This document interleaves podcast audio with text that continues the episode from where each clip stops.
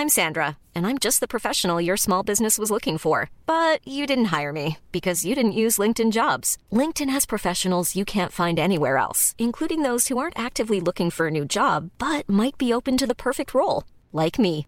In a given month, over 70% of LinkedIn users don't visit other leading job sites. So if you're not looking on LinkedIn, you'll miss out on great candidates like Sandra. Start hiring professionals like a professional. Post your free job on linkedin.com/people today.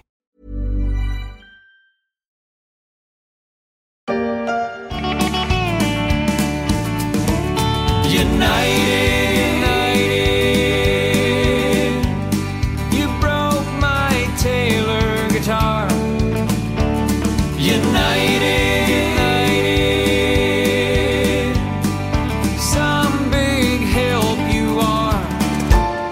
Ça, c'est Dave Carroll qui raconte sur un air de country comment les bagagistes de United Airlines ont broyé sa guitare.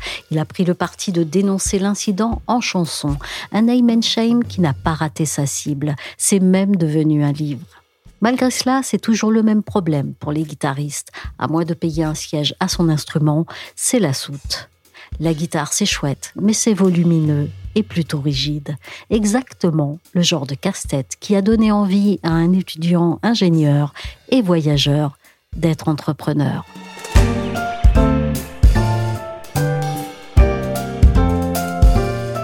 Je suis Michel Varnet, vous écoutez La Story, le podcast d'actualité des échos. Retrouvez-nous sur toutes les plateformes de streaming et de podcast. Abonnez-vous pour ne manquer aucun épisode. Moi qui suis souvent parti en vacances avec des guitares achetées premier prix pour euh, euh, bah, si elle casse c'est pas trop grave. Euh, D'avoir ça c'est du solide, ça c'est pratique, ça sonne donc euh, non top top idée. Une guitare qui tient dans un sac à dos. Beaucoup en rêveraient. Moji Guitar l'a fait. Alors comment est née cette idée? Et surtout comment devient-on entrepreneur quand on a 25 ans et qu'on est étudiant? Louis Morel, le cofondateur de Moji Guitar, nous le raconte. En fait, en 2019, j'ai voyagé avec deux amis guitaristes. On est parti faire un road trip en van dans les pays de l'Est. Donc on a fait euh, la Croatie, la Bosnie-Herzégovine et la Slovénie. Et au moment de partir, en fait, ils m'ont tanné pour euh, qu'on puisse emmener une guitare avec nous, même si on n'avait pas beaucoup de place. Et alors là, euh, j'ai un peu tiqué. Je me suis dit, tiens, c'est quand même bizarre que cet instrument qui se prête autant au voyage dans l'imaginaire collectif soit en réalité aussi difficile à transporter. Donc, ce serait chouette d'essayer de créer une, une guitare de voyage. Voilà. Je m'appelle Louis Morel, j'ai 27 ans, je suis jeune diplômé de l'école des arts et métiers. Et avec mon associé, on a cofondé donc une entreprise qui s'appelle Moji Guitar. Et en fait, l'objectif de cette entreprise, c'est de proposer des guitares de voyage qui permettent aux guitaristes de voyager avec leur guitare et leurs affaires, le tout dans un seul sac à dos compact qu'on peut euh, prendre en bagage cabine.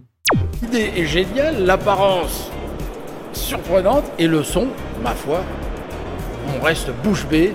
Au moment où j'intégrais donc le parcours d'ingénieur, l'école des arts et métiers voulait créer un parcours pour les entrepreneurs et donc j'ai participé à une expérimentation et donc j'ai co-construit avec euh, mon école bah, un parcours euh, pour euh, des entrepreneurs et après bah, j'ai participé à ce parcours et du coup ça m'a permis d'avoir des aménagements en fait sur mon emploi du temps donc tous les temps de projet qui sont normalement dédiés à des temps de projet pour résoudre des cas d'études qui sont pour la plupart déjà résolus et ben en fait là je pouvais travailler pour mon projet.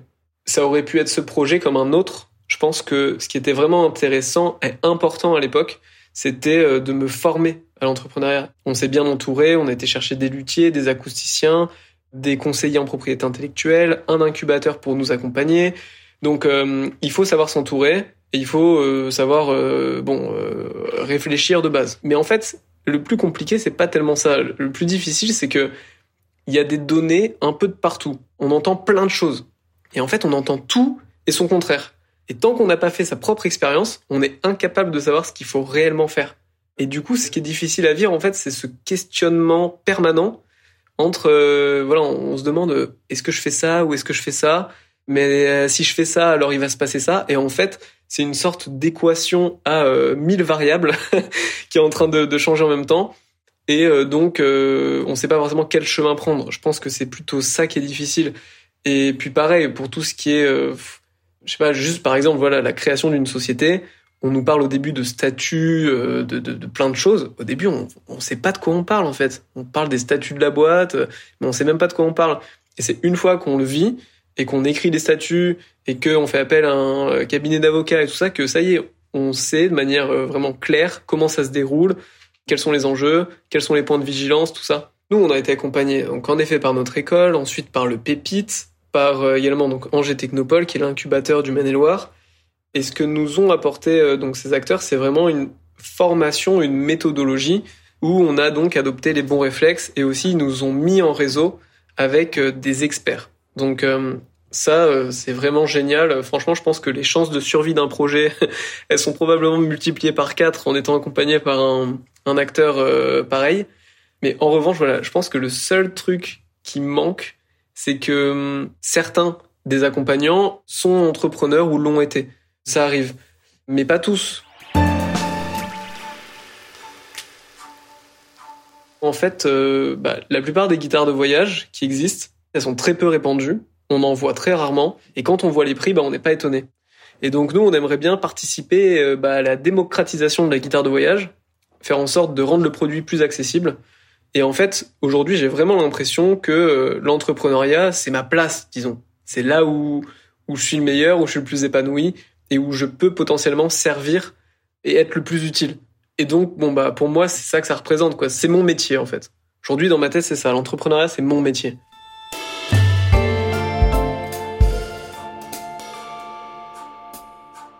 Ils sont de plus en plus à souhaiter dès la vingtaine faire de l'entrepreneuriat leur métier. Dans une étude de l'ADI, le spécialiste du microcrédit, il est écrit que 68% des moins de 30 ans veulent faire ce choix dans leur carrière. En 10 ans, la part de ceux qui se lancent est passée de 31% à 39% en 2022. Il est loin le temps où l'on venait à l'entrepreneuriat après un parcours effectué dans le salariat. Maintenant, on y est incité au cœur même des grandes écoles ou des universités, et c'est encadré par un vrai statut.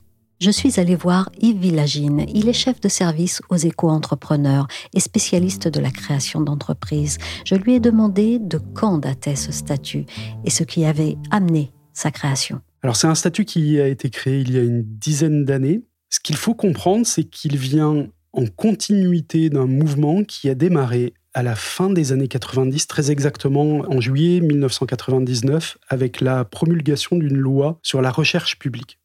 Dans cette loi, euh, qui porte le nom du ministre de l'Éducation de l'époque, euh, Claude Allègre, il a été prévu la création d'incubateurs dans des écoles d'ingénieurs. Et ça a été le déclic, le début du mouvement de l'entrepreneuriat dans les écoles et dans l'enseignement supérieur. De là, quelques années après, on commençait à émerger des incubateurs dans les écoles de management, dites les écoles de commerce à l'époque. Et puis, on s'est rendu compte en fait que à l'université, il se passait pas grand-chose. Et donc, euh, en 2012, euh, le statut national d'étudiant entrepreneur euh, a pris son essor en 2014. On a créé un statut qui permet à des étudiants de travailler sur un projet de création d'entreprise tout en conservant les avantages du statut étudiant. Parce que le problème, c'est qu'il y avait une différence entre des anciens salariés et des étudiants. Un ancien salarié, quand il crée son entreprise, la plupart du temps, il bénéficie du chômage, du maintien d'allocations euh, de retour à l'emploi. Il faut savoir que Pôle emploi, c'est quand même le principal pourvoyeur d'aide à la création d'entreprises. On est étudiant, on sort d'études, ben, on n'a rien. Pas de chômage, pas de droit. Du coup, comment est-ce qu'on finance les deux, trois premières années de sa création d'entreprise pendant lesquelles euh, on n'a pas forcément de chiffre d'affaires et on ne peut pas se payer? Le statut national d'étudiant entrepreneur répond principalement à cette problématique. Il permet à des étudiants pendant deux ans de conserver tous les droits d'étudiants, la mutuelle, la protection sociale, mais aussi éventuellement les bourses. Voilà. C'est aussi un programme de formation à l'entrepreneuriat parce que, en plus du statut, il y a un diplôme à la clé. Donc c'est aussi une formation. Et combien sont-ils aujourd'hui à bénéficier de ce programme? C'est un programme qui aujourd'hui concerne euh, quelques milliers d'étudiants au total. Euh, euh, c'est une 30 000 étudiants depuis 10 ans. Alors ça accélère parce que chaque année, les chiffres augmentent. On doit être à un peu plus de 5 000 étudiants aujourd'hui.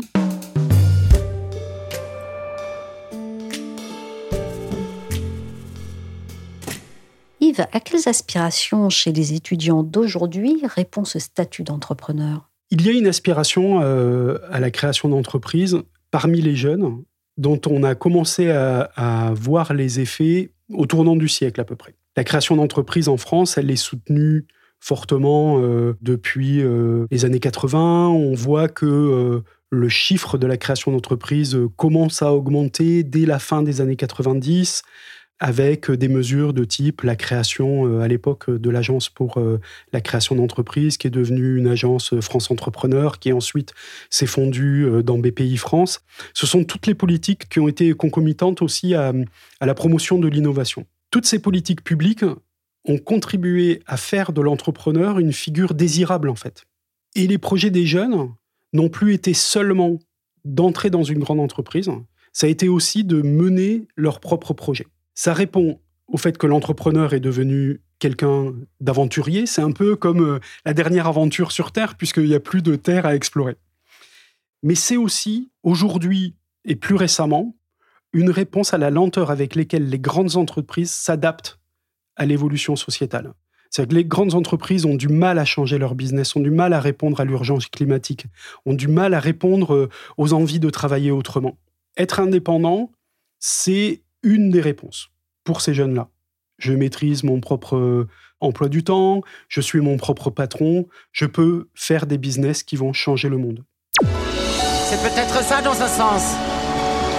Changer le monde. Comment sensibilise-t-on ou informe-t-on les étudiants sur l'existence de ce statut? Depuis 20 ans environ, les cours à l'entrepreneuriat euh, se sont multipliés dans toutes les structures de l'enseignement euh, supérieur en particulier.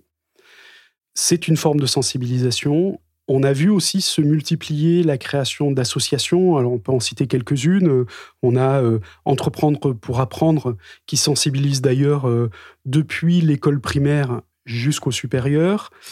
Une association comme 100 000 entrepreneurs aussi euh, cible les étudiants. Euh, L'association Enactus. On peut détailler euh, l'une d'entre elles qui est peut-être la plus présente chez les étudiants qui s'appelle les entrepreneuriales, qui s'est rebaptisée les Entrep, qui est une association qui a été créée à Nantes et qui a pour objectif de former, sensibiliser, de créer des équipes pluridisciplinaires entre un porteur de projet et des étudiants qui viennent localement d'écoles différentes pour avoir euh, quelqu'un qui fait de la gestion, quelqu'un qui est euh, euh, plutôt dans une école d'ingénieur, quelqu'un qui pourrait être dans le marketing.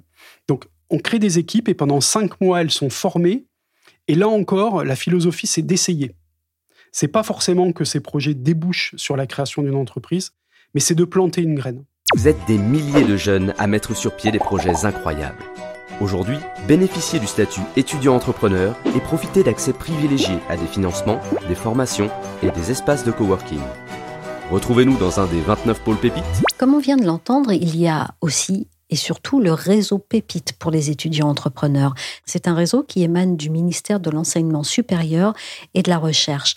Le fondateur de Moji Guitare qu'on a entendu avant a d'ailleurs parlé du prix Pépite qu'il a remporté.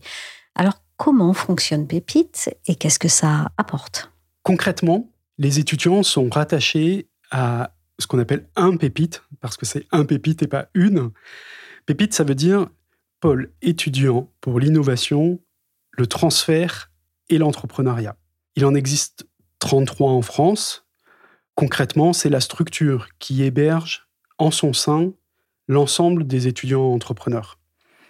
Chaque pépite organise un concours régional au sein de son pôle et qu'ensuite euh, les finalistes de ce concours concourent à un niveau national et les gagnants reçoivent une bourse de 10 000 euros. C'est euh, la mise en avant des projets euh, euh, les plus innovants, euh, ceux qui ont le plus de chances euh, d'être pérennisés. Quel est l'intérêt de promouvoir l'entrepreneuriat chez les étudiants? Pourquoi le fait-on? Plus généralement, l'entrepreneuriat des jeunes adultes.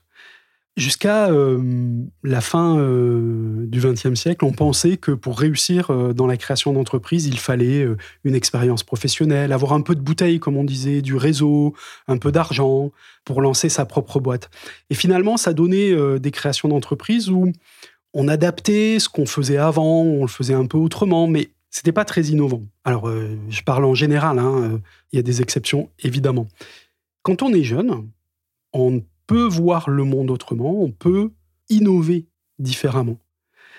Ce qu'on essaye de faire avec euh, les étudiants et les jeunes d'une façon générale, c'est créer des entreprises plus innovantes que ne pourraient ou que ne peuvent le créer euh, des cadres euh, ayant une vingtaine d'années d'expérience. Bien sûr, c'est des généralités, hein, il y a évidemment des exceptions. Et puis, créer une première fois quand on est étudiant, ça limite les risques. Un étudiant, quand il crée ou quand on est un jeune adulte, on a moins de contraintes financières, pas forcément de famille, euh, et donc euh, on peut prendre plus de risques, entre guillemets. Sachant qu'aujourd'hui, le système du financement de la création d'entreprise peut permettre à un jeune d'obtenir des subventions, de l'aide, quelques milliers d'euros pour démarrer. Donc, c'est réduire le risque, se faire une première expérience, et cette graine, elle poussera aujourd'hui, elle poussera dans quelques années, peu importe, mais on a créé des gens qui sont entreprenants de leur vie. C'est ça l'objectif.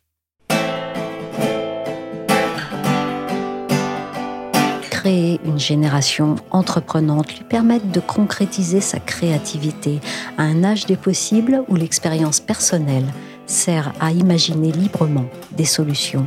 On l'a entendu avec Moji Guitare, l'idée est venue à Louis Morel d'une situation vécue. Reste la question des soutiens financiers quand le projet devient une entreprise et que les fonds nécessaires deviennent plus importants. À ce moment-là, est-ce que l'écosystème et donc les investisseurs suivent?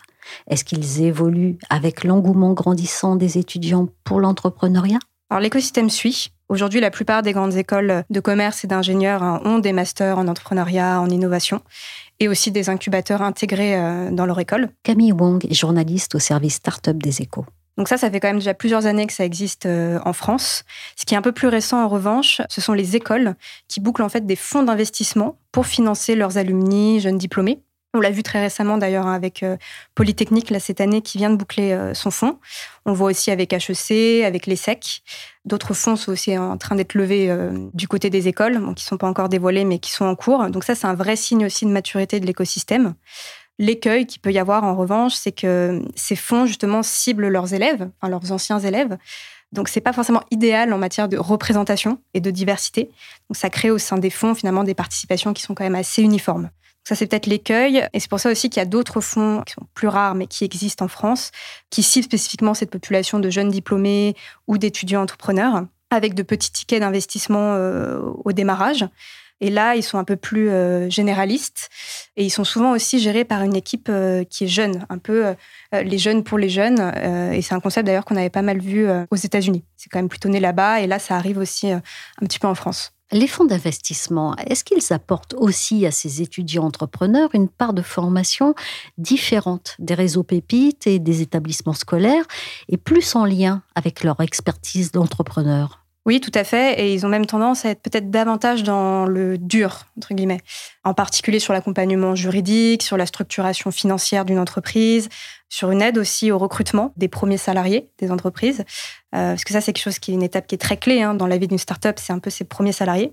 Je sais qu'ils les aident aussi euh, parfois à s'associer, à trouver un, associé, une associée supplémentaire. Et ils mettent aussi à disposition un important réseau, euh, donc qui est très utile pour l'aspect commercial hein, des start-up, euh, mais aussi pour relever des fonds à l'avenir. Et il les aide aussi à s'intégrer finalement dans la French Tech, qui reste quand même un écosystème finalement qui est assez communautaire. Donc souvent, ça, il a besoin aussi d'être, euh, d'avoir des introductions de la part de pairs qui sont déjà très présents. Ces fonds orientés étudiants entrepreneurs, qui sont-ils? Vous en avez deux en France qui opèrent. Vous avez J Ventures et euh, Campus Fund. Alors, ils ciblent en partie les étudiants entrepreneurs, c'est-à-dire ceux qui ont le statut, mais aussi les jeunes diplômés, qui sont en général deux à trois ans maximum en sortie d'études. Et ils injectent en général des tickets d'investissement entre 50 et, euh, et jusqu'à 250 000 euros. Contrairement aux fonds écoles qui, eux, vont injecter des tickets un peu supérieurs. En général, c'est autour de 500 000 euros. Et eux ciblent plutôt leurs alumni, donc plutôt déjà diplômés. Y a-t-il justement des projets entrepreneuriaux qui, sont types euh, venant de la part des étudiants? Est-ce qu'il y a des tendances? Alors oui, ça c'est vrai qu'il y a quelques petites tendances qui se dessinent. Enfin, en tout cas, c'est ce que m'ont dit euh, certains fonds récemment, qui avaient remarqué finalement un, volume important de projets B2C, donc dirigés vers le consommateur, euh, dans le flux de dossiers qu'ils recevaient. C'est quelque chose qui est finalement assez logique, parce que finalement, ce sont des personnes qui n'ont pas forcément beaucoup d'expérience en entreprise, donc n'ont pas forcément identifié encore des problématiques dites B2B.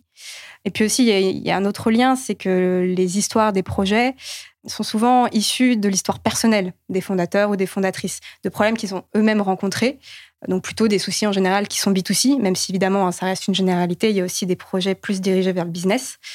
Et parmi les secteurs, alors ça reste multisectoriel, hein, mais on trouve des choses quand même aussi plutôt tendances, comme l'intelligence artificielle euh, générative, ce qu'on appelle le hardware ou encore la smart city, et aussi évidemment une très grande verticale euh, sur l'impact social et environnemental. Ça, c'est quelque chose qui est assez fort dans les, dans les plus jeunes projets. Après, dans tous les cas, c'est quand même intéressant de, de regarder ce qui se fait du côté des étudiants et des jeunes diplômés parce que ça permet finalement d'être un peu en avance sur le marché et de voir un peu ce qui se fait et quelle va être un peu cette relève euh, entrepreneuriale. Je sais que ça intéresse aussi les fonds pour voir un petit peu euh, les nouvelles tendances. C'est une plateforme de gestion locative et de comptabilité. Tu nous as parlé que de ton produit, on n'a pas compris vraiment le problème que tu résous. Si j'appelle un de tes clients, je lui dis OK, qu'est-ce qu'ils font pour toi ces gens-là Qu'est-ce qu'ils me disent? Ça simplifie la gestion. Comment ça change leur vie? Un gain de temps. Selon la vision de ces fonds d'investissement, est-ce que tout le monde peut être entrepreneur ou bien sont-ils plus prudents? Alors non, la plupart pensent en tout cas que tout le monde ne peut pas être entrepreneur parce qu'en fait surtout il y a énormément de sacrifices en fait à faire et certains d'ailleurs me disent les fonds ne s'en rendent pas forcément compte avant de se lancer. Monter une entreprise, c'est quelque chose qui est très chronophage, qui est dur, hein, qui prend tout votre temps.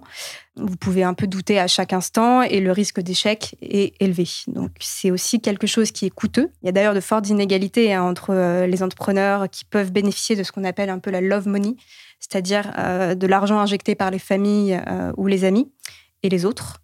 Après, euh, il faut faire attention aussi, parce qu'il y a aussi l'effet inverse, c'est-à-dire il y a ceux qui vont se mettre des barrières mentales en se disant qu'ils n'ont ni le réseau, ni l'argent, ni la bonne éducation.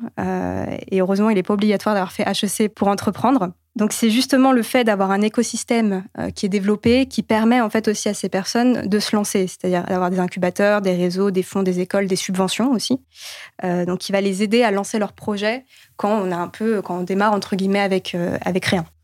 Après, il faut faire attention parce que les, fonds hein, qui ciblent les jeunes projets sont aussi exposés à un risque d'échec de leur côté qui est plus important. Parce que vous avez par définition un entrepreneur qui est moins expérimenté, avec un projet qui peut être parfois un peu plus brouillon. Mais ils ont aussi l'avantage en fait de pouvoir les aider à réaxer très tôt, très rapidement le, projet ou le modèle économique. Donc ça, c'est quand même un avantage que c'est euh, très fort pour les fonds qui en fait sont là euh, très très tôt, euh, enfin pour ces fonds en tout cas spécialisés, qui sont très très tôt euh, auprès des jeunes entrepreneurs. Merci à Camille Wong du service Startup des Échos et à Yves Villagine des Échos Entrepreneurs. Merci également à Louis Morel, à qui l'on souhaite une belle réussite avec Moji et sa guitare de voyage. La story s'est terminée pour aujourd'hui. Cet épisode a été réalisé par Willigan.